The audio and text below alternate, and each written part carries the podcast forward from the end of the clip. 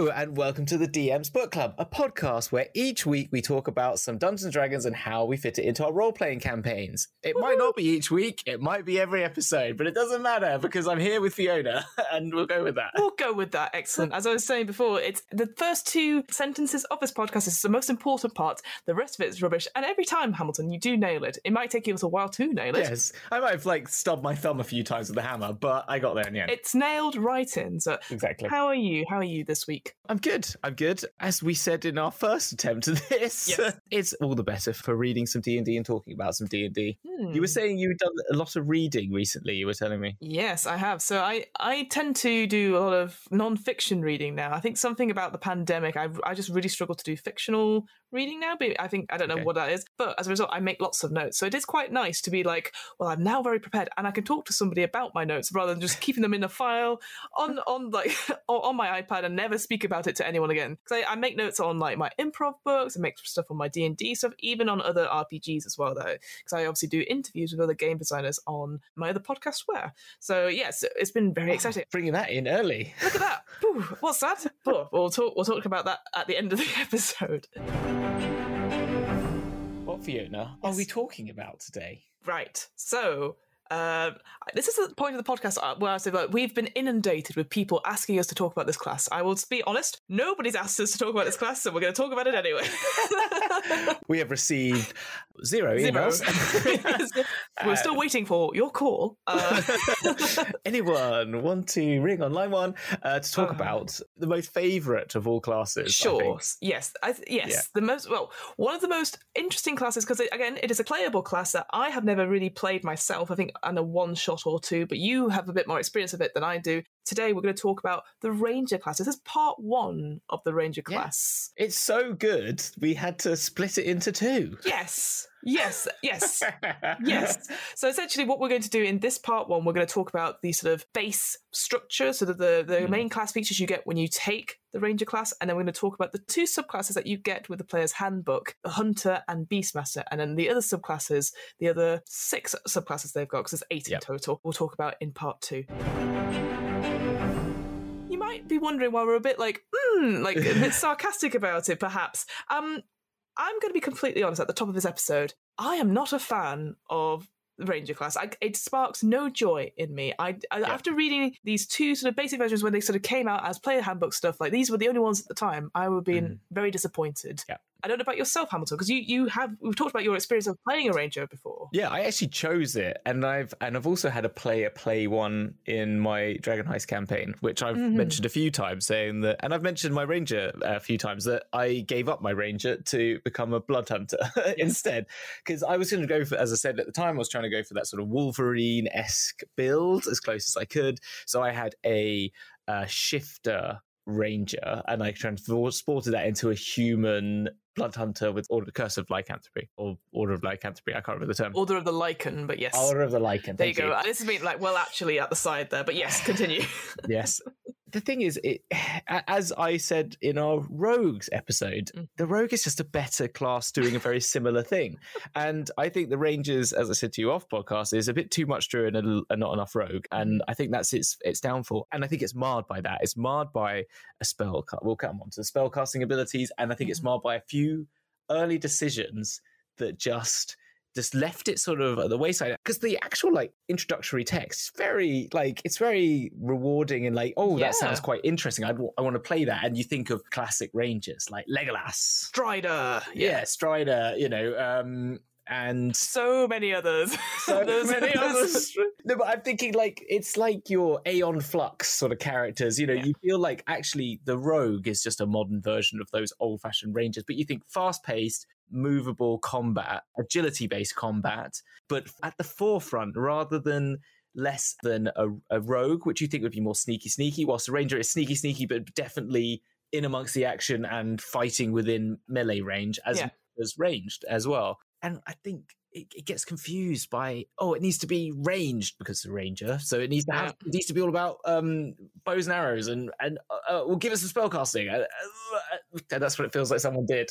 Yeah, agreed. It feels like, again, this is, I mean, we've done a couple of classes already, like you've mentioned Rogue, we've done Barbarians, mm. we've done uh, Paladins, that sort of thing. And yeah, getting to this, I'm glad we've come to this a little bit later, because I can definitely see going down in the class features, I'm like, oh, well, this class has this at this level, oh, this class has this at this level, and then it kind of, you know, oh, the, it doesn't really, yeah. like I said, it doesn't really motivate me to do it. But like you said, there's sort of introduction about this idea that they are sort of people who live on the edges of civilization. Mm. They are specializing in hunting those monsters. So compared to the Druids, which we've talked about, this idea that they are one with nature, but they're on the outskirts of civilization and sort of helping that balance. Here, they, this is the other side of the coin, per se.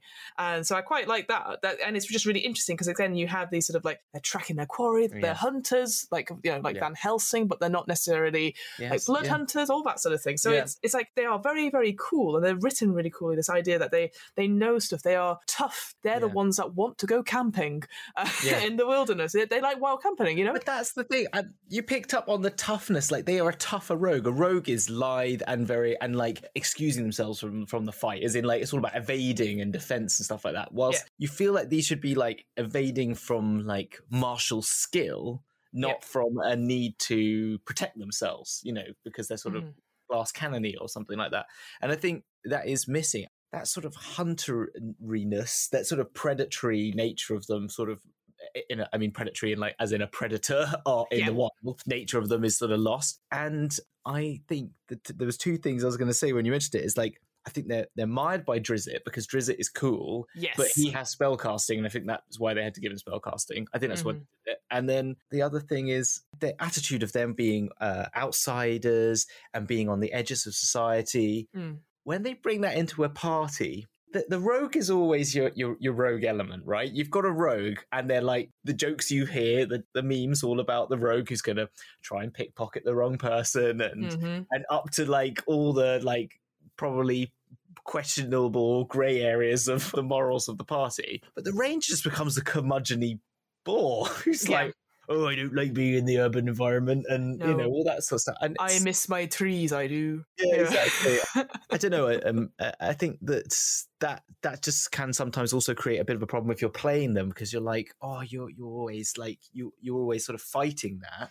Mm. And I don't see why there's not enough. There's not an urban ranger class, which mm, or a subclass to it, like or a, a really subclass to it, or yeah. just added flavour that just actually makes this, which is what the rogue is. So I don't know. We we keep going yeah. back to it, and I'm sure that like, the fighter class as well. Once again, I know at some point we need to get onto that, because that one is so that can be yeah. easily flavoured to do pretty much what a ranger does, I yeah. think, with certain bits and pieces. Mm. It talks about this idea of like, you know, they they can be make a living as a hunter or as a guide mm. or as a tracker. So maybe they get hired as part of the party to like track uh, a creature that's been attacking mm. the outside villages. And it's that idea of protecting the borders and protecting the outskirts of towns yeah. and stuff. But them themselves, they're not a part of either world. So I think that, that is an interesting element to play there. And it's like that sort of fierce independence it talks about. This idea of like, oh, well, they are suited for adventuring. Therefore, I would say, similar to how we said with the Blood Hunter one being, that would be a really cool one-on-one solo mm. one-shot. I think you could also do that with Ranger if you didn't, if you, if they were like, mm. I don't want to necessarily have the gothic horror elements on it. I just want to play a, a sort of mm. a straight-laced. It's not the word I'm thinking of, but no, you know, well, like I know a, what you mean. Well, there's some things I was going to come on to later when we talk about the actual abilities, but that I'll bring that back up when we come to them. How that I think that would overcome a lot of the issues that I have with mm-hmm. the, the way that they've applied benefits to to this to this thing. I think we should also then recaveat, which we started one. The reason we put this into part one and part two is this part one is going to be Empire Strikes Back, okay? Right? okay, it's it's Empire Strikes Back. We're not going to have A New Hope. We've all had that because that was Rogue. The Rogue was A New Hope. This is... We're going this off is, piece. This is an Empire Strikes Back where it looks like everything's everything's going badly, okay? And then we're going to have our Return of the Jedi in right. part two, right? Which right. is what... So I'm just carrying that to... If we feel a bit negative in this one and the, and it looks like the Empire wins, the Jedis it's might win. Of course they do, and... yeah. But you are completely right, because I think I'm, yeah, we're very aware that we, when we, you know, we we do this podcast, we're very silly about it. We're like, like, oh, I don't like this, and it's more, it's not necessarily like it's a bad thing. It's just more like we don't like it because we're flawed human beings, yeah. and that's okay. Speaking of flawed human beings, let's talk about the creating a ranger questions. So, obviously, every time we yeah. do a class, uh, when we start with the basic Player's Handbook, they always have this little, like, consider questions about it. And mm. here's the other thing, again, we talked. I just talked about briefly about, oh, this could be easily as a solo R P G. Instantly, you can have it so that a ranger is an orphan. So you can get your edgelord right in there if you want to. Yeah. But here are some of the questions, which I think are quite interesting if you're like trying to think of a good backstory and how you can mm. fit it in with the, maybe the rest of the party. So... it says right at the top, like, consider the nature of the training that gave you your particular capabilities. Because, as it sort of talks about a little later on, whilst you do get a bow and a quiver full of arrows as, like, your starting equipment, you don't have to necessarily use it. You could be, like, a ranger that uses two-handed weapons, which is very, very cool. So it starts off by asking, like, did you train with a single men- uh, mentor uh, until you mastered it? So did you have, like, a connection to somebody who was already doing this, maybe somebody who was already protecting the forests around where you lived as you were growing up? Did you leave the apprenticeship, or was your master slain, perhaps by the same monster that you has become your favourite enemy at level one? Mm-hmm. Uh, which I think that's that again that could be quite cool. Like a you're on a revenge quest could be quite interesting. Or have you learned your skills as part of a band of rangers affiliated with a druid circle trained in, in the mystic paths as well as wilderness lore? And I think that one could be quite interesting because if you do have a druid in the party, or have somebody who, or have people coming in as druids, you can make those connections. That you like you know each other because you're a part of the same band of protectors, which again I actually quite like that as a as a little yeah. background thing. I think that's pretty cool. You might be self-taught, you might be a recluse. Hooray, we all we love recluse re- recluse I can't even say the word. Hermits hermits, yes. Uh, or even have a magical connection to nature through the necessity of surviving in the wild. So compared to, again, back to the druids, they see the nature and they feel the, so the magic there. You're just like, I have managed to climb up this hill and it's not killed me. Amazing. That's how I see that. They are, that one is, I think the, the self-taught recluse, again, it, it just goes back to what we were saying earlier, wasn't it? About you could just be the, the really grumbly person in a party if you're not, if you're not careful. You're a grumbly person. I love that. There's a lot of stuff about what your, your certain kind of enemy that, that you, a particular hatred of. Obviously, the monster kills someone you love to destroy a home village. That's my one, wasn't a monster. It was just like, people did destroy my village, and that's mm-hmm. kind of, I went down that classic trope. Did you know? Is your adventuring career a continuation of work of protecting the borderlands, or or some sort of significant change? You know, you could imagine like you're a border, you know, ranger that's sort of out in the ten towns, always mm-hmm. off like protecting it from yetis or something like that. You know, I don't know. Um, mm-hmm. But what made you join up with a band of adventurers? Do you find it challenging to teach new allies the ways of the wild? Do you welcome relief from the solitude they offer? And when you talk about your like solo mm. focus, mm. I could also see a two-party, you know, mm. apprentice and master sort of lo- like idea, or just a pairing that's like a, yeah. a, you know, so if you had like a two-player party, I think it could be interesting with a ranger, or even as you said, a ranger and a druid maybe. Or like if, for example, you were going for more of a, there's a ranger... a couple levels in fighter perhaps, but then they mm. could also be you're escorting or guiding maybe somebody yeah. who is more magical, so like a, a wizard going yeah. to and from the big universities, and you need a protector and all that sort of oh, thing. Oh, I like that idea. A wizard and a ranger sort of like pairing.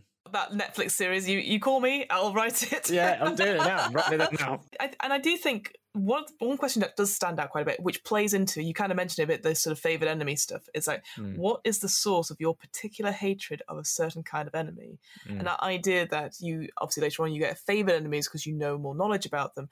And again, it sort of sets you up to be like, I hate these creatures because they've done X. And maybe... I'm going to say this out loud. Maybe that could be problematic, depending if it's like yep. it's always going to be orcs, um, yeah. or you know. So I think it would be interesting to play around with it. That maybe it's a misplaced hatred in some way. That yeah. you know, you for example, I've been reading an R P G recently called Vaesen, which is all mm. about Scandinavian folklore and this idea that people hate the Vaesen, these sort of fairy folk or fae, that actually they're sort of misjudged because obviously they're trying to help with the with the old mm. ways, but because with the new ways of industrialization, it's taken away from the old days, and so they're misplaced and they're angry and they're lashing out because they don't know what to do otherwise. So yeah. I think again, have something like that would be quite interesting. So actually, a lot of the folklore, if you're looking mm. into with rangers, that could be quite interesting. Like pairing those up together, would yeah, be quite cool. I do agree. I still think favourite enemy is bullshit. So. Yes. Yeah. Well, before before we go on to favourite enemy and stuff, we'll just say if you wanted to do a quick build, yeah. ideally you put dexterity as your highest ability uh, score, yeah. which makes sense because obviously, if again, if you're presumably you're going for your classic, mm. your classic default ranger, which will be probably shooting with a bow and arrow, followed by wisdom, which would be your spell casting. Uh, yeah. modifier on that, mm-hmm. but but of course, if you're deciding like I want to use two weapon fighting, then strength would be higher than. I think wisdom also helps because your nature checks, survival, um, tr- survival is what I was also looking for, and mm-hmm. medicine checks as well because yeah. you probably will be out in the wild. So it feels like the appropriate one. To I take. Agree. And then finally, like if uh, to complete it, it suggests taking the Outlander background, yeah. which. Makes sense. I always think like Far Traveler's another one you could always take, mm. another background. Or maybe even Soldier. Yeah, I was thinking Soldier or even Folk Hero would be another folk one. Hero, like, yeah. Like, you know, it's like, they call him Strider, and you're like, oh. Yeah. You know, saving throws, strength and dexterity makes sense, and then skills, yeah. you can choose any three. I think that's the only... I don't know if you can pick three in general from classes. I can't remember off the top of my head the early ones, yeah. but, you, you know, animal handling, athletics, insight, investigation, nature, perception, stealth, and survival all yeah. makes sense. All great. The hit dice as well being a, a D ten... Nice and high. ...makes that point that I was making against a rogue. They are a, a bulkier being, generally, mm-hmm. than a, the, in terms of like, more... more uh, constitution. The weapons, as you said, sim- simple and martial, obviously, so it puts that in. Yep. Armor, you don't you only get light, medium, but yep. you do get shields, which is always yep. useful. And as you said, you can either start with two short swords or two simple melee weapons. Yeah, a dungeoneer's pack or, or explorer's pack, and you always do get your longbow and a quiver of arrows, as you yeah. said. So you can. You could be either or, can't it? Like yeah. uh, you're like I fight, fight, fight, and now I leave, and now I shoot. So mm-hmm. you've got all those options as well. So you, do, yeah. I will say this: if, if you are planning to play a ranger, you don't have to just stick to longbow. You can, mm. you know, mix it up a little bit. So let's talk about the class features, shall we? Yes. Yes. So Hamilton, what's up? What do you get straight away? You you you're a ranger level one. What do you get straight yeah. away? You get favored enemy and you mm-hmm. get natural explorer. Hmm. So favored enemy, beginning at first level, you have an experience studying, tracking, hunting, and even talking to a certain type of enemy. Choose the type of favored enemy from aberrations, beasts, celestials, constructs, dragons, elementals, fays, fiends, giants, monstrosities, oozes, plants, or undead, or choose two. Races of humanoids such as gnolls and orcs. You gain, after choosing only one of those things, mm-hmm. you gain advantage on survival checks to track them, as well as intelligence checks to, on information to do with them. You also gain a, a language of your choice that's spoken by them, and uh, you get to choose an additional one at sixth and fourteenth level. Yep. That's it. That is it. It's frustrating because, again, I see it as a cool flavouring thing, like, you know, because it says, like, as you gain these levels, your choices can reflect the types of monsters you've encountered. Mm. That's cool. I quite like that as a bit of advice. But yeah, it's like, so what? So yeah. what? Why can't it, like, what? It feels like, okay, you can track your favoured enemies. I, like, I, I just feel like, they, I feel like even favoured enemies is a misnomer. Mm. I feel like, yeah. they're not your favourite enemies. They're probably people that you don't like. No, I know. Yeah, well, let's talk about the next one, and I'll talk about how I think yeah. you can alter this. The next one is a natural explorer. You're yeah. particularly familiar with one type of natural uh, environment, which is Arctic coast, desert, forest, grassland, mountain, swamp, or the Underdark. I think what they're missing from that is urban. Yeah. It really annoys me that it's not in there, but I add it. When you make an intelligence or wisdom check related to your favorite terrain, your proficiency bonus is doubled if you're using your skill that you're proficient in. So, um, survival in this area, investigation. Difficult terrain does not slow your group's travel. That's good. A uh, group can't become lost except by magical means. Useful. Even when you're engaged in another activity while traveling, you remain alert to danger, which is, again, also, but it really takes a particular type of campaign. Again, back to what you said. And the same mm-hmm. and same with the favored enemy. If you're traveling alone, you can move stealthily at a normal pace. But that's if you're traveling alone. Uh, thanks, mate. Yeah, if you got the wizard behind you. Oh! This is why you saying it as a solo adventure makes a lot of sense. When yeah. you forage, you find twice as much food as you normally would. Tracking other creatures, you'll also learn their exact number, their size, and how long they pass through the area. Uh, you gain an additional six and ten. And that's it. As you said, if this... Okay, my problem with favourite enemy. Can I start yeah. with... You, I, you can go if you want to jump in. No, no, no, no. Tell me, Hamilton, why are you not so keen on uh, favourite enemy and natural explorer, which okay. you can get up to three times, three different yeah. terrains and three different enemies? Firstly, I don't think they're connected, which makes me really annoyed. because it doesn't make any bloody sense. Because oh, I'm I'm a real Arctic explorer, but you know what? I know everything about every type of dragon. Yeah, like it doesn't make any sense. No, like yes, what it, I ugh, what I think it should be, yeah. what I think it should be is that you should be able to. They should be merged into one, where it is the location that you want to talk about is what your favorite enemies are. So if you're in an Arctic environment, you are knowledgeable about yetis and about mm-hmm. uh, direwolves and mm-hmm. gi- frost giants and. Ancient white dragons. Yeah. Do you know what I mean? Like, because you spent your time in the Arctic, but how? Like, if you spent the time in the Arctic, oh, I know, I know all about aberrations. Like, okay, because there's one type that might live in the Arctic, but yeah. you don't then know about all aberrations. Like, I don't. It kind of. I get the I, idea that you might know the the, ke- the chemistry and biology of a dragon, but like, yes, it's it, it would make more sense that your knowledge base would be much more broader in terms of yeah. the relationship to where you've I, been. I now I now foresee like a ranger who's like, I live in the desert and I know the desert, but also I hate oozes. Yes, exactly. Do you know what I mean? It just it just it really takes like I don't know why it just it, that kind of really annoys me for some reason, and it's I, just because it's yeah. it's D and D being. Too D and D, do you know, yeah. too gamified, and yes. not actually like some. Not no one's actually gone. Wait a minute, we could actually. It might be more complicated, but we could actually make this better if we just put some time together to actually. I mean, you could do it as planes of existence. You could be like abyssal creatures, and you've been wandering the abyss. If you're going to go for a plane walker style, mm. that makes it kind of easy. So that's my first problem. That's your first problem. Yeah, I, and I agree with that as well. I feel like, because obviously by the time you get up to like later levels, you can get up to three in each. Maybe then you can make connections between them because you cover a bit more of a wide area. Yeah. I, and I, I do think favourite enemy, it's like, so what in terms of tracking your favourite enemies? Yeah. Like, it's not like you get an advantage yeah. to no. hit them, which I know is, yeah. would be very, very overpowered. I appreciate that. But it feels like, yeah. oh, you can recall information about them, but surely that information would help you fight them like or, or yeah. track them or or banish them if you're doing like a ritual, like if it's fae folk or something like that. Can I say what my additionals that I'm going to do? And yes. this is so this is so, sorry I keep I'm, I'm gonna this is going to be Hamilton rant session. I'm so sorry, I apologize in advance.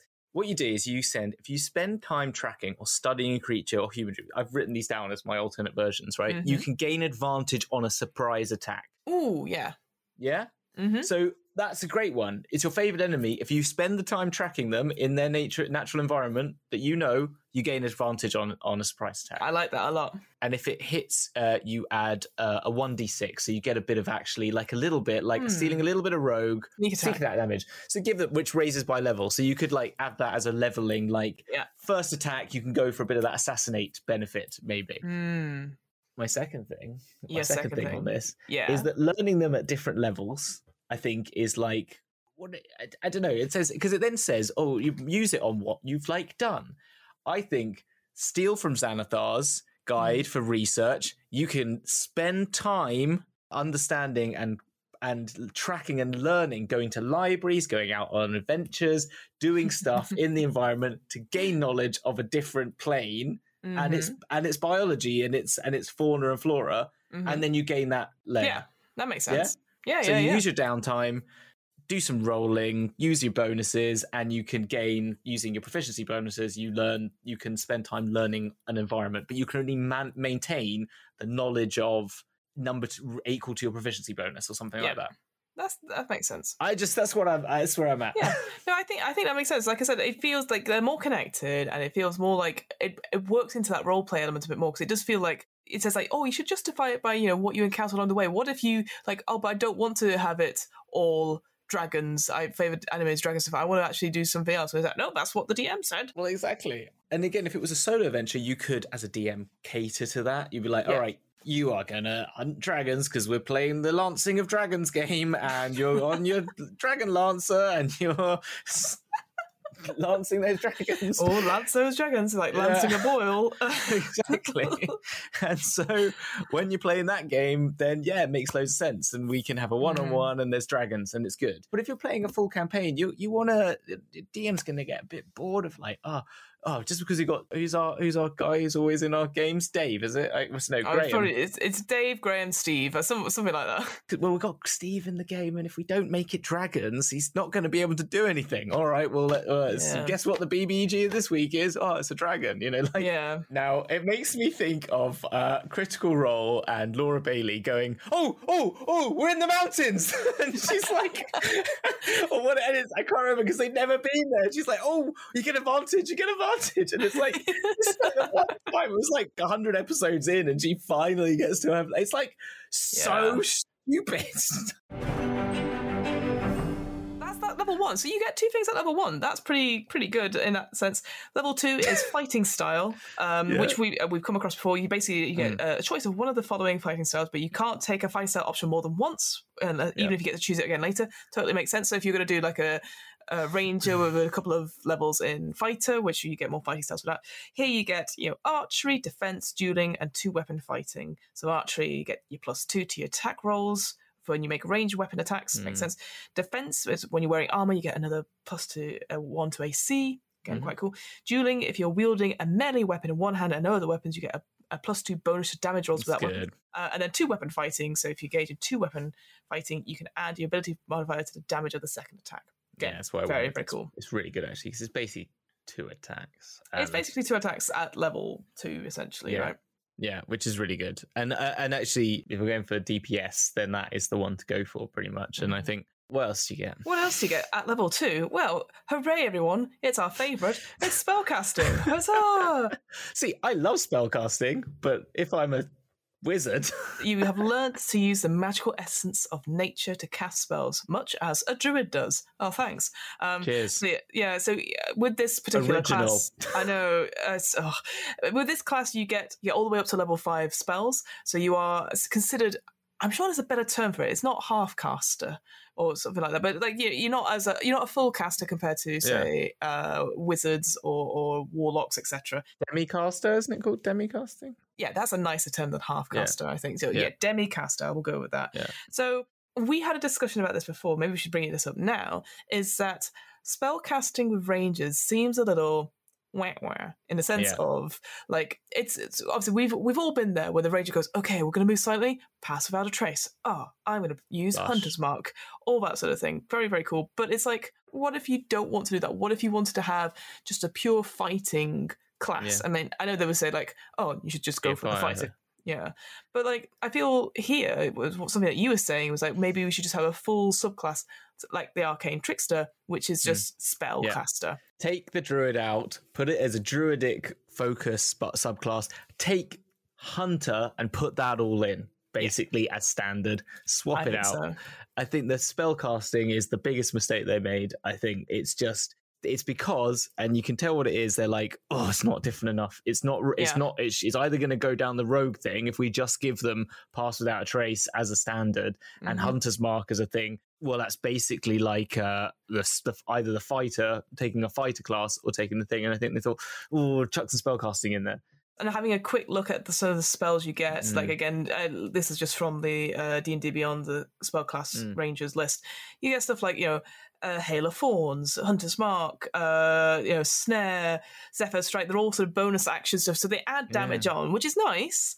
Don't get me wrong, it's nice, but it's a bit like, eh. and stuff like Healing Spirit as well, which is a, a very, very good spell. Lesser Restoration. So you could be like a, a more of a healing type class. So maybe mm. if you were if you were only playing two, like two people or yourself, then maybe then you would be like, oh, I do want a few spells so I can heal myself like, in case yeah. you don't have a cleric or anything like that. My thinking is it's like um, when you think of like. Paladins, right? Mm-hmm. Paladins are basically clerical fighters. Yes. Yeah. Mm-hmm. And and so like someone might say, oh, this is a roguish fighter, when a rogue is really just a, a, a roguish fighter anyway. And this is meant to be, and they've added druid in this to like make it the thing. The thing about a paladin, it has one particular thing to it mm-hmm. that is so particular and so fun and so much lore and so like, mm-hmm. as in like so much um flavor to it. Mm-hmm. But this there actually isn't a lot of like individuality to it, but the the yeah. component parts for paladin make something very special and something people love yeah. to play. And the thing is the smite, everyone is it's the smite and it's the, the auras, you know, and it yeah. is some of the aura things because it makes them more tanky than a, than the yeah. average fighter, but it's the smiting. It's giving you a yeah. bonus action to be like, I've got a sword and I also shoot lasers out of it. You know, that's basically what it is. I, I cast basically a holy flame as I yeah. uh, beat people exactly. away. And they, and they also with the auras as well. That's not yeah. just for them, but it's also for it's, the other people around gives, them. Exactly. And so they try to do this with like giving you benefits like pass that trace, which affects the whole party. But they haven't done enough of it. And they haven't made it mm. like, you should be this amazing tracker, amazing hunter of beasts or man, or, you know, whatever, like anything could be, you know, like any sort of like creature. It doesn't have to be, it could be humanoids, mm. is what I mean, or it could be like humans themselves. And, and like, that's why they could add some detective levels into it. They could add, there's uh, so many like things that, that, that they could be really building upon. And I think mm. they've sort of just made them so naff, those elements. It, it feels boring, doesn't it? Yeah. But it's not, it's, I think when we get to the Hunter and the Beastmaster, they start to actually give it more flavor, but it's yes. inherent in Paladins. Comparatively, yeah, which I think is a good I comparison. Think, again, I said this off podcast, but it feels like when I, whenever we read a previous class, so like Rogues, like the initial class features as we're going through them now, they got me excited. And then I was like, okay, so I could play this. Ooh, I don't know what subclass I want to play. Whereas reading through the Ranger stuff, I'm like, okay, it feels like a half class. It, it feels like it's yeah. not complete. And then we go to the subclasses. I'm like, oh, now this makes sense, et cetera. You said it would be quite cool to have stuff like Hunter's Mark, I guess similar to Divine Smite, yeah. right? Just to be like, yeah. you have it a number of times and you can yeah. use it a number of times, or, or spell slots like that. But it's and saying pass without a trace. Exactly. Just use it as a number of times, maybe as your proficiency bonus. Yeah. And it just increases, because that, that's quite cool. Or and it's give, always spells yeah, exactly. that you can use. Yeah, and yeah. you gain them over after a short rest, maybe even, because it's like, come on, and pass it a trace. And just give them cunning action. Like, get over it. Just give it to them. Like, come on. Like, they should be able to hide. They should be able to disengage, because they're just, they're agility-based. Like, it's just yeah. silly not to. I know it makes it feel like, but the Rogues have sneak attack, which is something special. But again, like, I don't know. Yeah. I'm trying to give that to them, to their favorite enemy, because I think like you would have that intelligence mm-hmm. based, and uh, adding your intelligence modifier or wisdom modifier onto your attacks. And it doesn't, does it? It, it only does that till much later, as we I talked forgot, about. What so. is the Rogue where you can add your intelligence modifier? They can use that bonus action, then you can add your intelligence modifier to any attack as a bonus action. And I can't Ooh, remember I've, what it's called. It feels like an, a like a mastermind. I type think it might be mastermind, but it's it, the idea Possibly. I'd say is that you take a bonus action to observe and yes. figure out where the best moment is to take to where to put the Ooh, the blade yeah. or whatever. Maybe like True Strike would be another thing to give Rangers as well. Yeah, that's what I meant. Yeah, it's, Rogues is different, but the True Strike is like a it's a True spell, Strike I is, think, is a spell, isn't it? But you should just give them that as a as an ability. It's a cantrip, yeah. Cantrip, yeah. But that should just be a bonus action they have, which is use your ability modifier, use your intelligence or wisdom modifier, whichever one, yeah. to make an investigation check, basically a perception check. If you pass that, you can add your proficiency bonus onto your attack and your and damage, or get super advantage or whatever or it get is. Super advantage, exactly. Yeah. Uh, oh, we're fixing it as we go. Then at level three, you get to your choice of the Ranger archetypes, mm. which of course we're going to go into a little bit later. Uh, but you also get primeval awareness. Yeah. So this is where you use an action and expend one of your precious, precious Ranger spell slots to focus your awareness on the region around you. For one minute per level of the spell of the spell slot you expanded, you can sense whether the following types of creatures are present within one mile of you, or within up to six miles if you are in your favourite terrain. Okay, uh, mm. so we can we can work out if there are the presence of aberrations, celestials, dragons, elementals, fae, fiends, and undead. But then it says this feature does not reveal the creature's location or number. It's a waste of time. Waste of time. Absolutely waste of time. It's like asking one of those eight balls, like, uh, will it be sunny? It goes, forecasts say unsure. And you're like, well, yeah. useless. Absolutely yeah, no, bloody useless. Absolutely. It is absolutely useless. It should just be chucked in with favoured terrain and and natural explorer. That should yeah. be just in a favoured enemy and natural explorer. Should just be in there. And then it should tell you where the fuck they are. At the minimum, it should tell you where they are. Or the direction in which to move. Yeah, or the direction. I feel like number, I get that, because you don't want to give away, like, oh, actually, there's a whole horde of undead, or there's only one dragon, or whatever. I think you should get a, a number within a range, based on your role. I feel location or direction is much better. I like that as a keep mystery, but it's like, are they here? Yes. Yes. Thank you for your service. Heisenberg's uncertainty principle. You can only either have location or number. How about that? Yeah, perfect. I think that you'd yeah. ask that. That, for me, makes total sense as a D M. I probably would rule it like that, because otherwise, it, what a waste of fucking time. And that's a spell it's slot as well. It's an absolute waste of time. Who's going to use time? that rather than Hunter's Mark or, like, hide and play? It just... Yeah. it boggles me, this thing.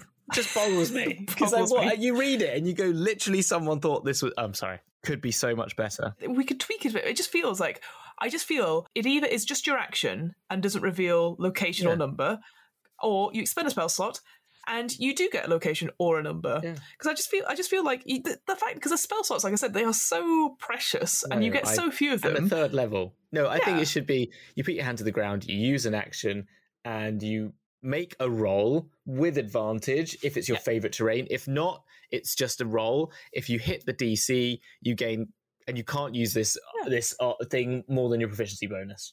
Yeah, that like, that, that makes so sense. Yeah, you do the Aragorn thing, then they went this way, yeah. and you like, yeah. It's because, Fiona, they added spell casting and they thought, oh, add it. Because uh, you can imagine them all in there going, I don't know, I don't know, we've got to get this ranger out. Uh, add spell casting. Like, I'm sorry.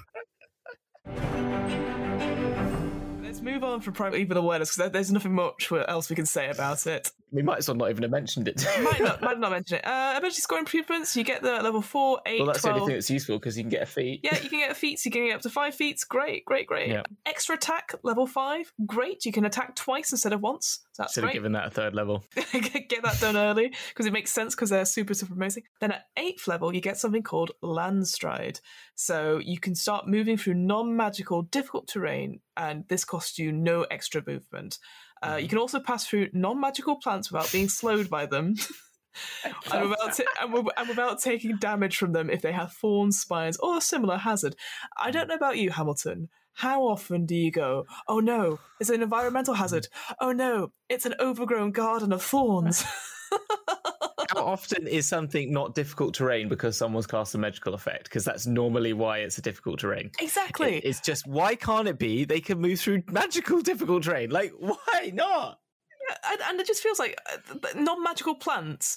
Yeah. I, it should be magic. It should be non-magical or magic. And, and I tell you, what gonna, you you gave them spellcasting. At least let them know how to get through magical shit. That's it. Like, oh, is that plant magical? Let's find out. Yes, it is. Oh well, I can't. move, can't I have move to move through it. it. I did have a, a, another thing for that, which was that they should gain that generally, like yeah. they could do that, but then to add it into this huntery, into this urban, adding like making it so it's not just a natural explorer, but there's also this urban ability to it, yeah. which is that you can just you can move through all difficult terrain with no no magical movement. It's just no there's no difficult terrain can cost you any. It doesn't cost yeah. you any movement. I'd say also if you take mm-hmm. urban as a as your favorite terrain, you know shortcuts.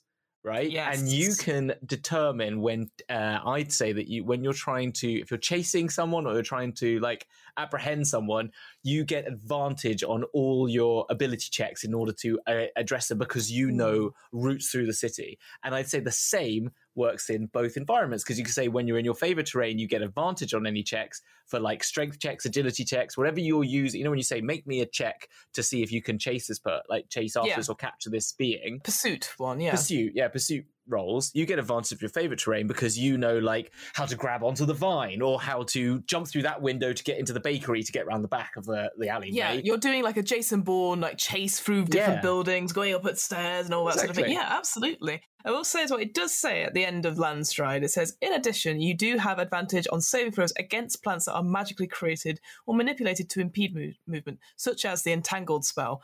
Again, makes sense. There's not I, there's not that many spells that are like like uh, magical plants like that that mm. attack. The Entangler's one, maybe like Barrage mm. or Thorns, I think it's called, uh, the one with yeah. the arrows, maybe. So yeah, so again, feels very, very specific and yeah, a bit useless.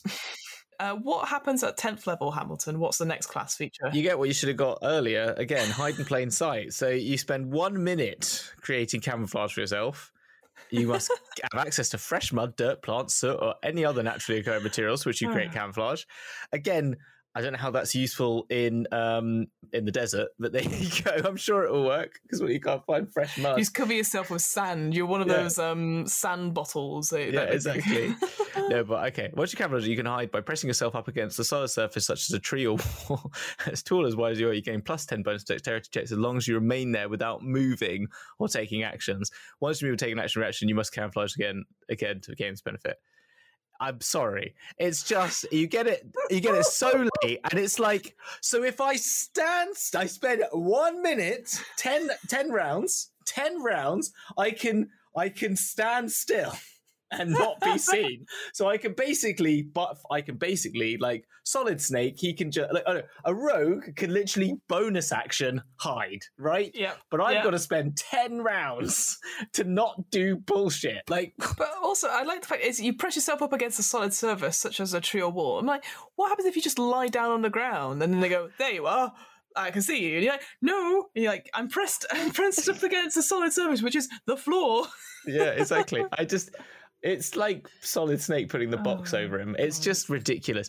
It's so, I mean, it should just be, ah, oh, again, I'm going to say what it should be. It should just be that you get the ability to become invisible. You just get to add plus ten. You just, yeah. you know your end, you just get to add plus ten. I think that's good, yeah, plus stealth. ten. Yeah, that just makes get sense. Plus ten to stealth. Yeah. Just, or advantage on all stealth checks. Yeah.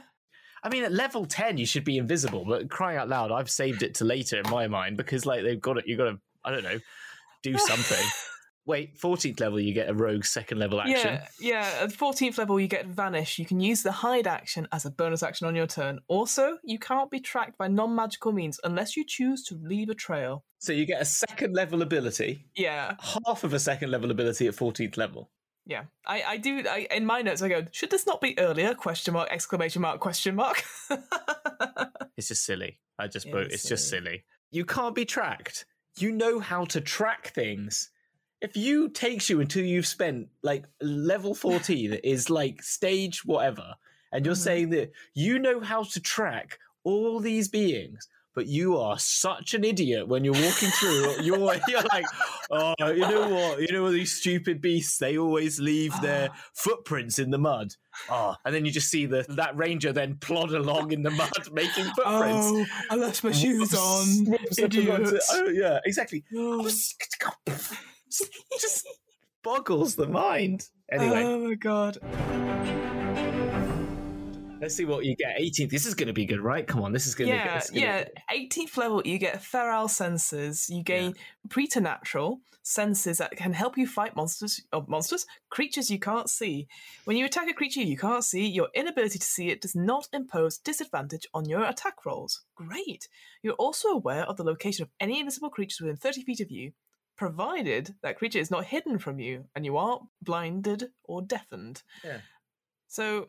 you could have a box, like a like a, a, a Solid Snake box in front of you, that that invisible creature is crouching you down behind you. Like, nope, no one here. Even I don't, I just don't take that. I just this is the thing. Like, you just just delete that bit. You can see no location of any invisible creature within thirty feet. Thirty feet of you. Yeah, it's like it's like a blind blind sense or whatever it is. Blind sight. I think it should be blind sight. I think you should just have blind sight. I think if you are both and you and only unless you are blinded and deafened is what I'd say. Not yeah. if you're blinded or deafened.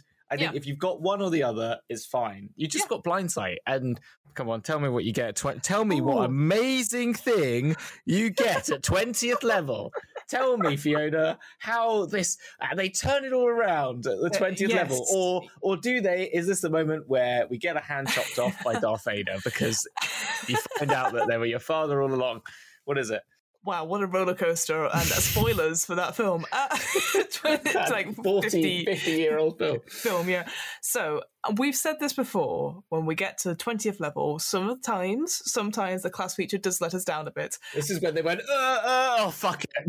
Yeah. So at twentieth level, it describes it as you become an unparalleled hunter of your enemies. Ooh, oh, this Ooh. sounds good. This sounds good. Ooh, it does sound good. Yeah. Once on each of your turns, remember you got you got two attack actions. Uh, so you can do. Once on that attack action, you can add your wisdom modifier to the attack roll or the damage roll of an attack that you make up against one of your favoured enemies. And you can choose to use this feature before or after the roll, but before any of the effects of the roll apply. What a lot of horseshit. What an absolute waste of time on one of your attacks, of which you only got two because they only give you two, an, one extra attack, or maybe you've got three because you've used two weapon fighting. Uh, and you can add your wisdom modifier, which we thought you should just be able to do at level two yep. to your favoured enemy. Oh, to just your favourite enemy. Oh, wait, yep. no, but only one of your favourite enemies. So there's two dragons. No, no, no, no, no, no, no. Don't be so silly. uh, and you can choose this feature oh, after you roll. So don't worry. You can make your attack and then you can go, I've attacked, so I'll use it on the damage. Not on both, on one. Oh, but you get to, like, who... who was like the, you know who this person was? They were just like, literally like the meanest, like it the most ungrateful. Like, it's yeah. so mean. It's like, they're the person who goes to the dinner with everyone and goes, I had a water and I had a salad and I'm not paying for anything else. Oh, you, you've really been to some of my dinners then, haven't you? Oh, oh no, Fiona, you that person. No, no, I'm not that person. But yeah, it's... but I think yes, it, I am. No, this is a bit of a letdown. This level twenty... Yeah, at this point, we've said this before when we've done classes, you should be... This is your cool moment. You yeah. are fucking unstoppable and the D M should be applauding you and making it like work yeah. for you. And so it's like, yeah, you know what? Do it on, on both your attacks. Add your wisdom modifier to the attack roll and the damage roll. And it's not just against one of your favourite enemies, it's against yeah, all of your all enemies. Of it. Yeah, no. Fuck it. I think, exactly. And that should be eighteenth, because you should have got eighteenth and fourteenth. You should have a third attack. And at level twenty, you should be able to go freaking invisible and have Dragon Sight. Or True Sight. Not even Dragon Sight, because that's ridiculous. Dragon Sight is ridiculous, but True Sight. Like, you yes. should be able to see anyone who's being invisible anywhere yeah. within your within your range of vision.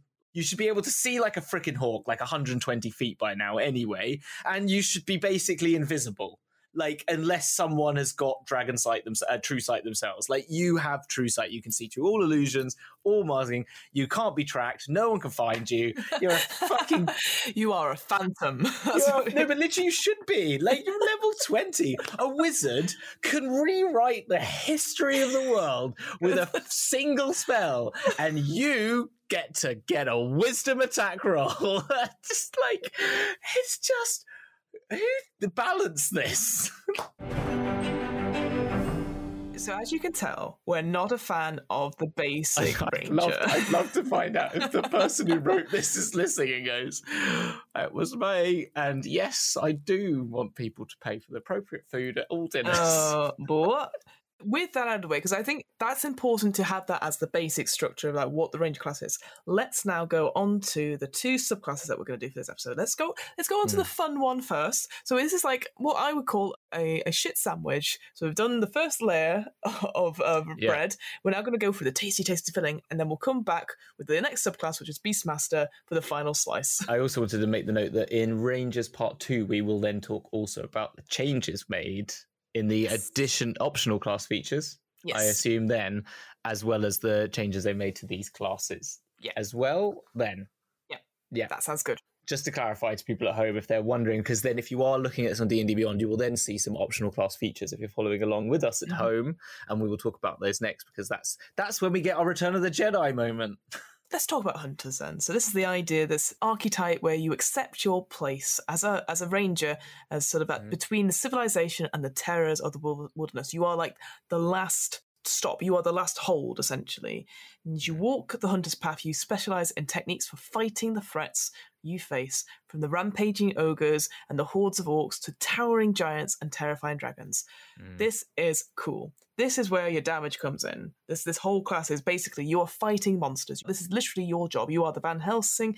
You you yeah. can even be the Buffy. You know, if mm-hmm. you take all the demon stuff out, like yeah. this, this is you essentially. Yeah. And I love it as a result. And I've said earlier, if you just put all this hunter stuff and chucked it in and took out spellcasting, you've actually got a pretty decent, some pretty decent so. things here. You get this at third levels when you choose your your path. Um, mm-hmm. And so, yeah, Hunter's Prey is the first thing you get. You can then gain one of the following benefits of choice, which is Colossus Slayer. Your tenacity can wear down the most potent foes. Yeah. When you hit a creature with a weapon attack, the creature takes an extra one d eight damage if it's below its hit point maximum. You can deal this extra damage only once per turn, which I think is actually fine at third level. But yes. that's the same as the twentieth level you've just given me a minute ago. Yeah, in yeah. some respects. But anyway. But, that, but yeah, Colossus Slayer is really good, because literally as soon as it's damaged, you can be like, excellent. Yeah. And then just keep hitting it, hitting it against your, your attacks getting harder and harder and harder. I think yeah. the only thing I would suggest, like I said, mm. by the time you're level twenty, you should be fucking nailing everything. It should go up, yeah. right? The dice damage should go up. I think yeah. it should go up to at least a D twelve, because I love D twelves. Oh, I know. I think it should be D eight times your proficiency modifier. Oh, okay. Down to a minimum of one and up to a maximum of whatever or something like that. Just uh, arrange it to that, because I think you're right. It's just, oh, yeah, it's better now. Know. It's better where, now. Yeah, yeah. This, this is good now. This is good now. Then you get Giant Killer. With, with a large or large creature within five feet of you hits or misses you with an attack, you can use your action to attack the creature immediately after attack, provided that you can see it. Cool. I think that's pretty good. That, that makes a lot of sense. Use of reactions is good. The fact that it can hit you or miss you, which is mm-hmm. good. Sometimes uh, stuff like Sentinel, it's that sort of feat. That's when it's, it hit, mm. it's trying to hit somebody else, and when it misses that, so sometimes you're like, well, this is like, oh, it's going to aim for me. I'm going to be very, very close, and then it misses or it hits, and you're like, great, I'm now going to hit you. It's it's just yeah, makes total sense that you're ready to fight with that. This is where my other reminds me of my other idea I had for Rangers to give them something very unique, and this is something that I've never quite figured out the rules for. But mm-hmm. what if they could use their reaction all the time to do an additional attack at mm. any time? Because that would be something like bonus actions are the realm of rogues. What if we gave Rangers the reaction? Because they are so fast, so immediate, mm. they have this ability to use every turn a reaction to as a reaction roll to make another attack. Mm. You know, I like so that. Yeah, I think, and that gives them an attack moment at any time between their turns. Mm-hmm. Okay, you can use it on your on your turn, but I think I don't think you know. Maybe you can't even use it on your turn. But the no, whole point would be get an additional attack action on your reaction, and you can use that action to do mm. any actional thing. So that could be hide, disengage, or like even like I'd even say add something like use your reaction to do something like a sentinel. Like you can take the damage from someone else. You can avert and take. You can go mm. in the position of someone else. So you're jumping around the battlefield in and amongst your turns, and I make mm. that feel so much more like a ranger. With that reaction, would you say it had to be uh, if you if you're using a reaction to attack, would that be a melee attack, or would that be any I think, kind of? I think you would even say it's any kind of attack. I I feel including maybe... including spells. No, because I wouldn't give them spells. yeah, but, yeah, I thought so. But I think it would be an. I don't think you can use a spell slot, but I think maybe you do. I mean, maybe that would add. I to think the... I would go go for melee or ranged weapon yeah, okay. attack. I think weapon that attack. Makes more sense because you are reacting so quickly yeah. to the thing. Like it makes sense if you're like again, we're going to go back to the Legolas archer on yeah. this, where you're like pew pew pew pew pew, like just shooting on the other side. But I think you would also be able to use your disengage or defense. Mm-hmm. You could take a defensive stance as a reaction. So mm. if you know somebody's about to attack you, you can make a reaction to make defense because it allows it to be flexible. Like, so the, the rogue has to consider in advance, right? This is the point about rogue, is that rogue is thinking ahead and has to go, mm. okay, I'm going to use my bogan action to hide. Mm. And I'm going to use my bonus action to disengage. I'm going to use my bonus action to defend. You know, yeah, it's very important the order they do that in, yes. isn't it? So. Whilst if you what you do for the Rangers, you give it as a reaction because then they can be like, I've got the ability to do another attack, mm-hmm. and you can save that, and you could waste it now, or you could hold on to your reaction because they might hit me. And so you might leave it to the last minute and go, oh, I'm going to do an extra attack. Fuck, they hit me. You know, and I, I wish I'd done my defense, or I'm going to hide, or I'm going to intercept. I think mm-hmm. would be if within a certain amount of feet. I like that. Yeah. And then the final thing just to say on the Hunter's Prey one, because we didn't mention it, is the Horde Breaker. Yeah. So that's once on each of your turns, you can make when you make a weapon attack, you can make another weapon attack with the same weapon against a different creature within five feet of the original target and within your range. So that's mm. pretty cool as well. Like if you're yeah, because then you're in like the heat of battle, you've got all mm. your various enemies like on the battlefield, and you can just like do one, two. So yeah, it just increases that amounts of attacks that you do, which I just think is so good, and that, and that's free as well as well. Yeah, yeah exactly. I think that is really good. I think I think all three of those Hunter's Prey mm. ones, like I think most people, I would say, tend to use Colossus Slayer because that's like more damage. Yeah, I, it's the first time I've seen a, a class a subclass feature where I'm like, well, all three of these are pretty decent. Yeah, they are. I, I guess it's because all three of them are here's an extra attack, here's some more damage, you know, yeah. rather than you your speed increases by ten feet, which I'm like, that's boring. I don't. I think they could I, make a few more of them and say you gain mm. one at third level, sixth level, and tenth level. And you can choose. Oh yeah, so you, I mean? You can add it. Oh, that'd be quite cool. I'd like that idea. Because if you didn't have the spell casting, you need more things. You could add the hide in play sight as some Hunter's Prey stuff. You could add in maybe more stealth based things. You can gain one at third level, one at sixth, mm-hmm. an additional at sixth level, at tenth level, and maybe you can change them mm-hmm. or you know or something like that at those levels. But I think that would be a really cool because then you could be like, okay, I've gained. I'm going to go down the sort of Horde Breaker, but I also want the passive traceness or something like that, yeah. and I, I don't know, and the Hunter's Mark as an additional bonus point thing, or I'm gonna du- I'm gonna go for D P S, which is gonna be like Colossus Slayer on top of Hunter's Mark, on top of something else that's like a more attack heavy thing or something. Yeah. All right. At seventh level, you get defensive tactics. So you gain one of the following features of your choice. You get escape the horde, where opportunity attacks against you are made with disadvantage. really good. Yeah. If you're not going to use your action to disengage, obviously if you're using the classics mm. way of doing it, that's quite good because then you're just like out of there. Multi-class defense. When a creature hits you with an attack, you gain a plus four bonus to A C for, against all subsequent attacks made by that same creature that turn. Again, that's very useful higher up because mm. no doubt you'll be, have the big boss and it's like, I'm going to focus all my attacks on you. Oh, mm. you know, that hits. Okay.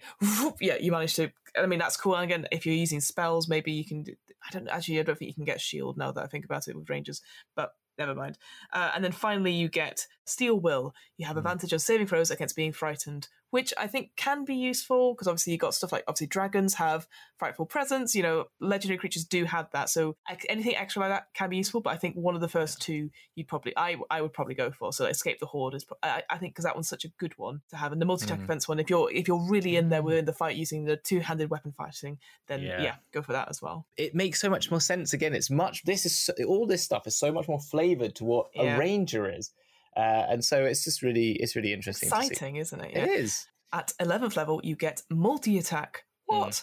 Mm. Uh, you gain one of the following features of your choice. You can either get volley or whirlwind attack. So volley is that you use your action to make a ranged attack against any number of creatures within ten feet of a point you can see within your weapons range.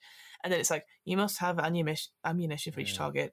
Fuck that. Uh, right. But you must make a separate attack roll for each of the targets. That makes sense, sure. But that is so cool because you could just literally, yeah. like, I, I get five arrows, I go, phew, and they just shoot and they just hit the ground. Like, very cool. Lord of the Rings style. That's like, so, yeah. again, this is so much more Ranger. Like, this is where it becomes fun. And yeah, and whirlwind attack, you can use your action to make a melee attack against any number of creatures within five feet of you with a separate attack roll. So cool. I've got my two swords, I'm spinning around. Yeah, this, like... this is the trick shots, essentially, yeah. the trick attacks that you look very, very cool about. And it's the ones where you flavour. And they're at eleventh level. I think that's okay. Like, I think yeah. that's that's not too bad. Like, I, I'd like it earlier, but... I think you'd get rid of Hide and Play Sight and put it at tenth level, maybe maybe even, I think... I think if you were going to get rid of the spellcasting, which I think is what overbalances it, and un- and that's why they underbalanced everything else, is that if you mm. got rid of that and just put these together, I think you could move the defensive tactics of the Hunter's Prey, again, into that thing I was saying, like, add, you get those yeah. five, add them up, and a couple of the spells yeah. that we think are good, and put the multi-attack, maybe even instead of extra attack early on, yeah. and then ed- extra attack afterwards, might be even more mm-hmm. fun, because it's then you're flavoring it earlier instead of just going down the, oh, I'm a fighter, here's an extra attack roll. Maybe at like, maybe sixth level, maybe seventh level, I don't know. It, it's pretty cool. It's so funny. For a class that neither of us have played too much of, we're already putting stuff in the lower levels and like beefing it up. So it's just going to be an absolute monster of a class, which I absolutely love. Well, no, but it's it because it isn't. At the moment, it's so depressing. Final fast class feature we've got is Superior yeah. Hunter's Defense. So that's at level fifteen.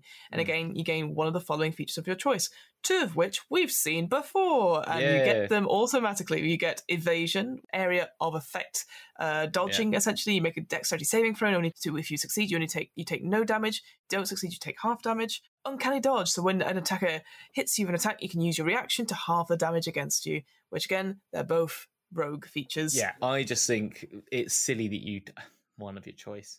Sorry, yeah. just give them evasion and uncanny dodge, because why why wouldn't you be able to do both and not the other? Like, yeah. why are you good at... I mean, okay, yeah. you're obviously very perceptive true. and able to jump out of the way of a sword. Why are you then not able to jump out of the way of a, a lightning bolt? Like, I don't... Or a fireball, yeah. Or a fireball. I didn't see the fireball, which is massive, but I did see the dagger, and I got out of the way of that. One of the other choices you could also take is something called Stand Against the Tide. When a hostile creature misses you with a melee attack... you can use your reaction to force that creature to repeat the same attack against another creature other than itself of your choice, which it could be quite cool. But if you already have Giant Killer, you're going to use your reaction to attack the yeah. creature immediately. yeah, exactly. I don't know why. I don't understand why you would make it hit something else. Like, why would that? Why it doesn't? I don't get the flavor of why that you push its arm and it then attacks. I don't know. Maybe it's, it's just neighbor? It swings. Like I, I'm thinking, like it's a big giant, and there's lots of minions around. You use its momentum against it to push it into something else. Yeah, and I don't know. It's yeah, again this sort of stuff. I think this one should have been a lot earlier in yeah. in the hundred. But overall, I think it's a really cool subclass. You can really flavour it and really make it interesting. Yeah. It just tails but, off a little bit at the end. But the problem is, that, as I said, if it feels like that's the only one you want to choose because it's the only way that makes a Ranger good. And what annoys me is that actually, if this was all in the Ranger mm. thing, I would then feel more comfortable about the Beastmaster we're about to go into or any of the other ones because I've already got all these really cool Rangery things mm-hmm. to flavour mm-hmm. my subclasses with. Whilst this is actually a very unflavored subclass because yeah. it's Hunter, which is what a Ranger is. So there's no flavor to it apart from apart from reiterating. If you read yeah. the beginning, it just reiterates basically emulating the Hunter archetype. You're setting place a bulwark between civilization and terrors of the wilderness. Wait a minute, that's what you said at the beginning. Uh, yeah. You learn yeah. specialized techniques for fighting the threats you face. Wait a minute. That's literally from ranging, rampaging ogres and hordes of orcs, towering giants. Wait a minute, that's favored enemy. So come on. It's literally the same flavour as a Ranger. It's freaking written there. Sorry, I don't get angry that much, but this just... Oh, but you, but you are you are fuming, and I love it. I love it. It's the indignation of, like, I can't believe this. All right, let's talk. Let, let's get down to business with the Beastmaster. So this... I think majority of people who've heard about Ranger classes will instantly think of this particular subclass. So this is the idea that you have basically an animal companion, a ranger's companion, in fact, so that you are un- united with sort of beast and ranger fighting the monsters together. And like you mentioned before, the most famous example of this is Drizzt. Uh, Hamilton has just put up a sign that says bullshit. It's all I wrote under Beastmaster. It's bullshit. Yes, as we've said before, but we're just going to clarify again, just not because I, I'm sure that everyone listens to this podcast all the way through, but I've had some comments on some of the YouTube videos where they've clearly not listened to the whole podcast, but it's fine. Um, so let's I'm sure, talk. Fiona... Yeah. This is this is clickbait material, right? This is going to be, we're going to get comments galore on this. Actually, actually, have you seen Tasha's? I'm very much aware of Tasha's. And as we said, caveated before we went into these, part two is when we will we will show you. I can't not, I'm going to have to say why it's stupid because it's the only reason why it's stupid. They fix yeah. and, I, and they yeah. actually do fix it. The whole point is when you get to third level, you get something called the Ranger's Companion. So you gain a beast companion that accompanies you on your adventures and is trained to fight alongside you. The best example for this, if you are somebody who does watch streams, is obviously Vex'ahlia in Critical mm-hmm. Role, Laura Bailey's character, who has a bear with her. And that's basically what they've done there. And it's also, this is your Drizzt, right? This is yes. Drizzt. And Drizzt has all the cool whirlywinds uh, uh, that you get in a hunter, and is also a beastmaster. So if they, if they, you know, they should have figured it out. But anyway, it's um, has his cool whirlywinds. It's like he's had a bit too much beans for supper, and he's just like, he's got his whirlywinds. So at level three, you get you choose a beast, and this again, this is from the Player's Handbook. You choose a beast that's no larger than a medium and has a challenge rating of a quarter or lower. Appendix D presents stats for like hawk, mastiff, or panther as examples. Mm. Uh, add your proficiency bonus to that creature's A C, attack rolls, and damage rolls, as well as any saving throws or skills it might be proficient in. Its hit point maximum equals the hit points number in the stat block, or four times your ranger level. Whatever is higher. Fine, fine, fine.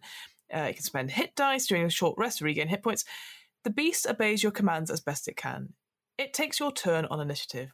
On your turn, you can verbally command the beast to move wherever. That's no action required by you. Oh, that's so kind of them. However, you can use your action to verbally command the creature to attack, dash, disengage, or help action.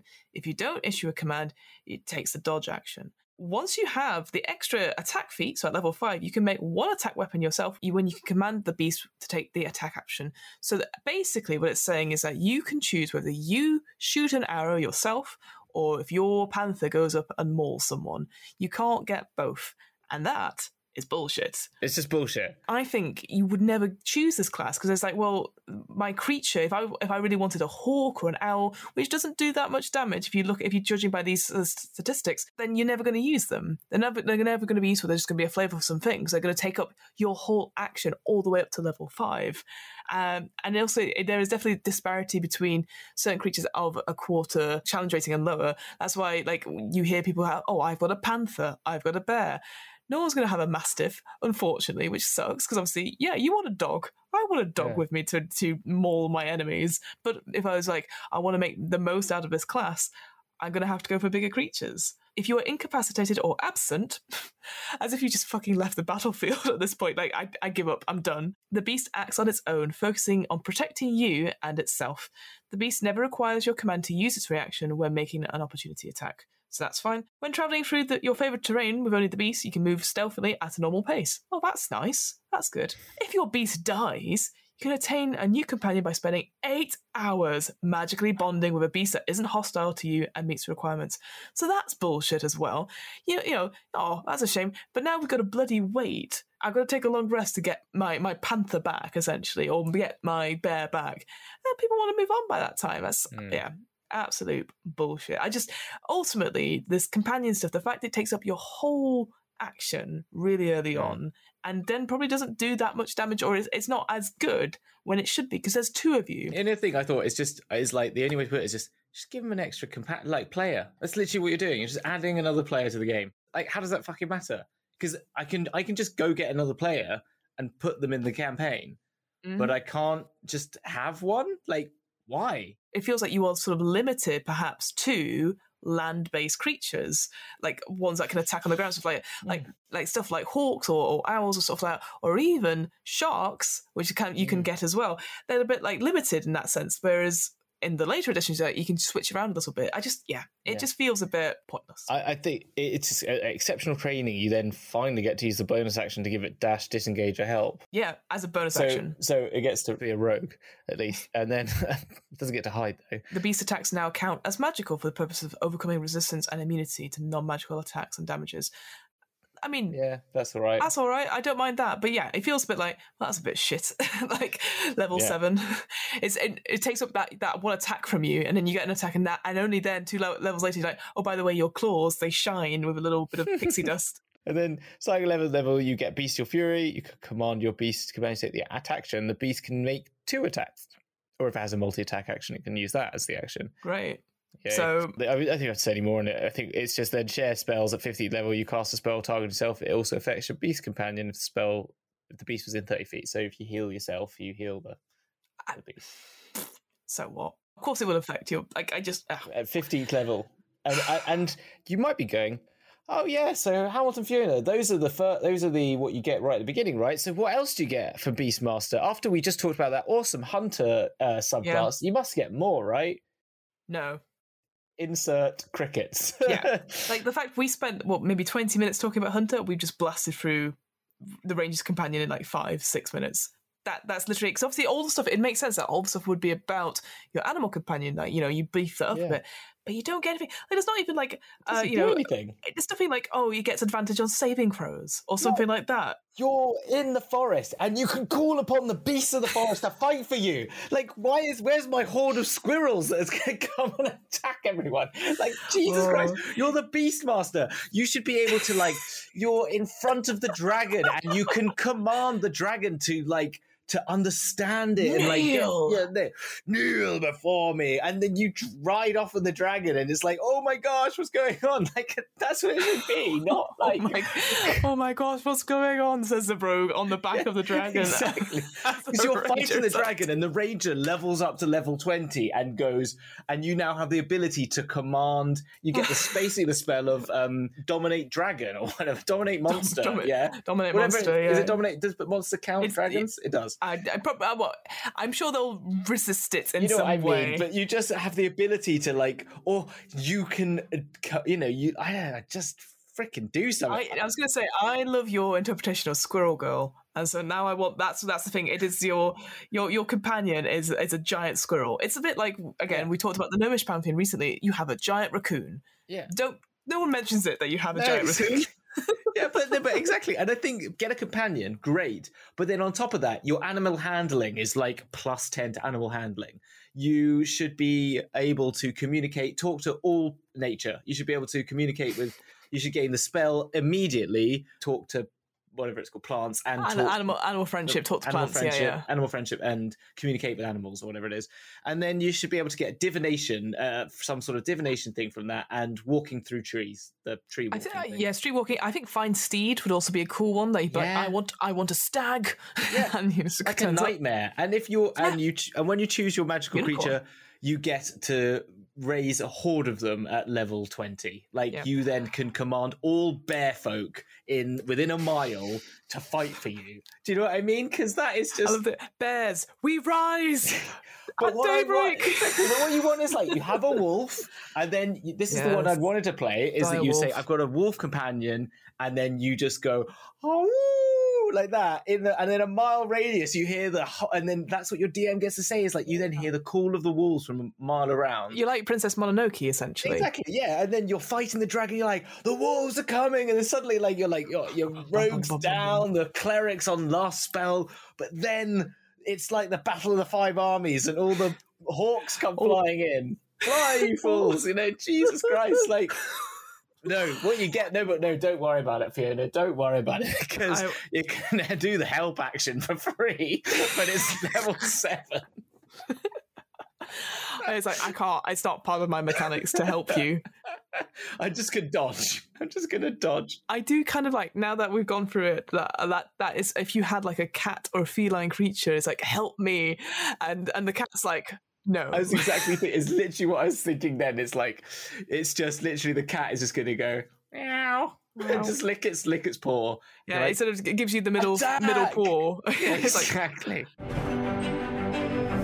Wow. Oh. What, what an explosive ending to this episode. But do not worry, folks. As, we, as we've said multiple times, part two, we're going to get dive into the corrections, certainly on the Beastmaster, the optional class stuff, but also the other six subclasses, which are, are so ex- Actually, I really love them. I think that because those ones I'm like, oh, that's exciting. Moonstalker is a Fiona yep. favourite, clearly. Yes, Horizon yes. Walker was one of my favourites. Yep, yep, Monster yep, yep. Slayer is cool. So Fiona. Yes, uh, the hand's been chopped off. Luke is is hanging on to the to the. Oh, to we're the, using this metaphor. Yes, yes, I was thinking of this metaphor, and he's about to get picked up by the Millennium Falcon. What's happening with the Millennium Falcon? Where is the Millennium Falcon? Who is in the Millennium Falcon? Wow, this, this metaphor has been stretched, and then there was that segue, and I saw it, and I was like, oh, there it goes. Uh, yes, so where? Yes. You're talking about where? So yes. Who am I? Well, currently I'm portraying Luke Skywalker, that's hanging off a thing, but I'm also known as Fiona. No, you're Han Solo. Oh, no, Han Solo. Oh, cool. Oh, oh, cool. I'm Han Solo, then, in the Millennium Falcon, uh, but I'm also Fiona. Uh, what am I? Well, I am, I am a smuggler. uh I also have a best friend who's basically a a um you've got your Beastmaster, you've got a, a I, companion. I have a Beastmaster. Oh, a much better Beastmaster, sci-fi Beastmaster. A, a Wookiee would be a really cool, but then I don't want that to be your, or your mate. You want that to be more your mate, but like I quite like that as a cool like companion. You essentially have Bigfoot and Bigfoot, yeah. Or having um a Yeti. A Yeti, yeah, perfect. Anyway, when I'm not when I'm not being a beast walker uh, with a Yeti as a companion and like going woohoo and, and parasex, et cetera, I am a podcaster where, well, good question, I'm all over the internet, but I run the What Am I Rolling podcast, which is a twice monthly R P G one-shot podcast. As always, it's going very well. We've got interviews with game designers, mostly from Free League. Hooray. Uh, we've got stuff from like Vaesen, which is coming up. We've got stuff from Into the Odd. Hopefully by the time this comes out, we'll also have an interview with the person behind the Alien R P G, which is very, very exciting. Ooh, which you've played. You played I've at played. a convention, didn't I you? Ran it, I ran it at a convention, and it was very, very scary, but everyone really enjoyed it, and that's all, all that matters. Other one-shots we've got coming out, we've got Numenera's out, it's been out for a while. We've Ooh, got yeah. we've got Paranoia that's coming out at some point, because I'm oh, editing yeah. that just Heard now. I've heard so much about that. It's a good fun system. I really enjoyed that. Um, also got you, you Awaken in a Strange Place, which is a fully improvised R P G, which is super, super fun. And yeah, loads of things coming out. So just go in and check that out. We're all over the internet on that one. But Hamilton, you you sprung me because it's normally me that asks you first what we're doing. So it was my terrible, terrible, terrible segue I, thing. No, not at all. I love I love your Star Wars reference. Uh, you did a Star War. Um, yeah. But Hamilton, what? Star War. You did a Star War. But Hamilton, what are you up to? What? Where can we find you if you're not on D M's Book Club? You you can't really find me out about apart from on Twitter, just hanging about at, at the Dragon D M, chatting crap, because I'm I'm making stuff. I've got a Mörk Borg thing. It, like it's so close. We've got a first draft of the of the edit. Yes. We've got some nice little things happening. I don't know if you've had a look in our chat. That had we've a got. quick look. Yeah. Very yeah, exciting. Yeah, mm-hmm. There's some nice stuff there. I'm looking forward to some funky effects to be added on. It's probably out now. But yes, I'm doing Mörk Borg. It's called Theater Macabre. We are playing a slightly edited version of Graves Less Left Wanting, if anyone knows that. Mm-hmm. Don't read the story. You can get it for free, but wait till you listen to us play it and then go and read the story. But you can get it for free on the Mörk Borg website now. Yes. But mm-hmm. it is uh, it's a fun thing, and we've got some great people on it. Taylor from the Backwater Bastards. We've got so some people good. from uh, my Shattered Realm uh, game from Dragon's Jewel, which is Will and Chloe. And then also we have Stuart, aka This Is Bardcore, from uh, Dice and Desire podcast. Yeah. And they're all incredible. Honestly, you should, you sent me that clip a little while ago, and I was like, oh, everyone had lots of fun, and I was very yes. jealous. But everyone, but everyone brought their A game, and that's the thing. We've said this before on this podcast. Yeah, Mörk Borg, you bring your A game, and you it do. doesn't matter, like, because the rules are yeah. very simple, and the, the world is what yeah. it is. You don't go fifty percent; you go one hundred and fifty percent. No, you so. definitely do, and everyone did. And there's oh, yeah. some of the intro bit is one of my favorite bits. There's some, oh, so some rhyming. Good. You guys, Stuart just rhymed like every other sentence. Yes. They're so incredible. I've, you'll see it. There'll be a trailer out. You can see it there. That will be on the T four C Dragon. And then next week, I'm recording the first of our Pirate Borg mini-series with, with Chris playing their character for our Shattered Realm as a prequel. It's Luskan, there's pirates, there's going to be Grog, there's... I've got I've got Taylor coming back, but I've also got Dan from the Backwater Bastards, and I've got uh, Meg, who used to be a part of Chasing Tails, mm-hmm. who is also an amazing makeup yes. artist. And so, and there's going to be skellies and vampires and liches and all this sort of stuff. So it's going to be fun. It's yes, it's a sea of thieves, but extreme, which I yeah, love. It's extreme. And then Bowie is incoming. It's happening. It's, it's happening. coming. I know. Finally, finally, finally. Also, also, also, yeah. we have an offer code. If you, like us, love R P Gs and you love supporting local friendly no, friendly local game stores, get that yeah. wrong, um, you can go support one of my local ones. That is uh, Third Space Gaming in Burnley, because you have to say it in that accent. Go support John and Catherine. If you type in the offer code D M B C into checkout on your first purchase, you get ten percent off that order, and it could be on anything. They're doing pre-orders for Radiant Citadel and Spelljammer, I believe, at this point, um, although those will be out by now, obviously. It's so weird recording in the past, but it coming out in the future. It's bizarre. Um, but if you want terrain, if you want dice, hey, if you love Thousand Year Old Vampire by Tim Hutchins, that, that's the only place in the whole of the U K you can get a physical copy of that book. So I would highly, highly Is recommend that, right? that. Yep, that's where I got there my go. physical copy. There you go. And there, that's everything. Whew, I think we both need to lie down and a cup of tea after talking about Rangers for nearly an hour and a half. And I have been very animate. Apologies. No, I hope you're all fired up. By the way, any of you listening, you should be all fired up and can't wait for the next episode where we talk about yeah. Rangers Part two. Yeah. But until then, folks, thank you so much for listening, and we will see, see you on the flip on the flip side. side. The flip side of the Souls. Flip side. The flip side. See you then. Bye. See you, bye.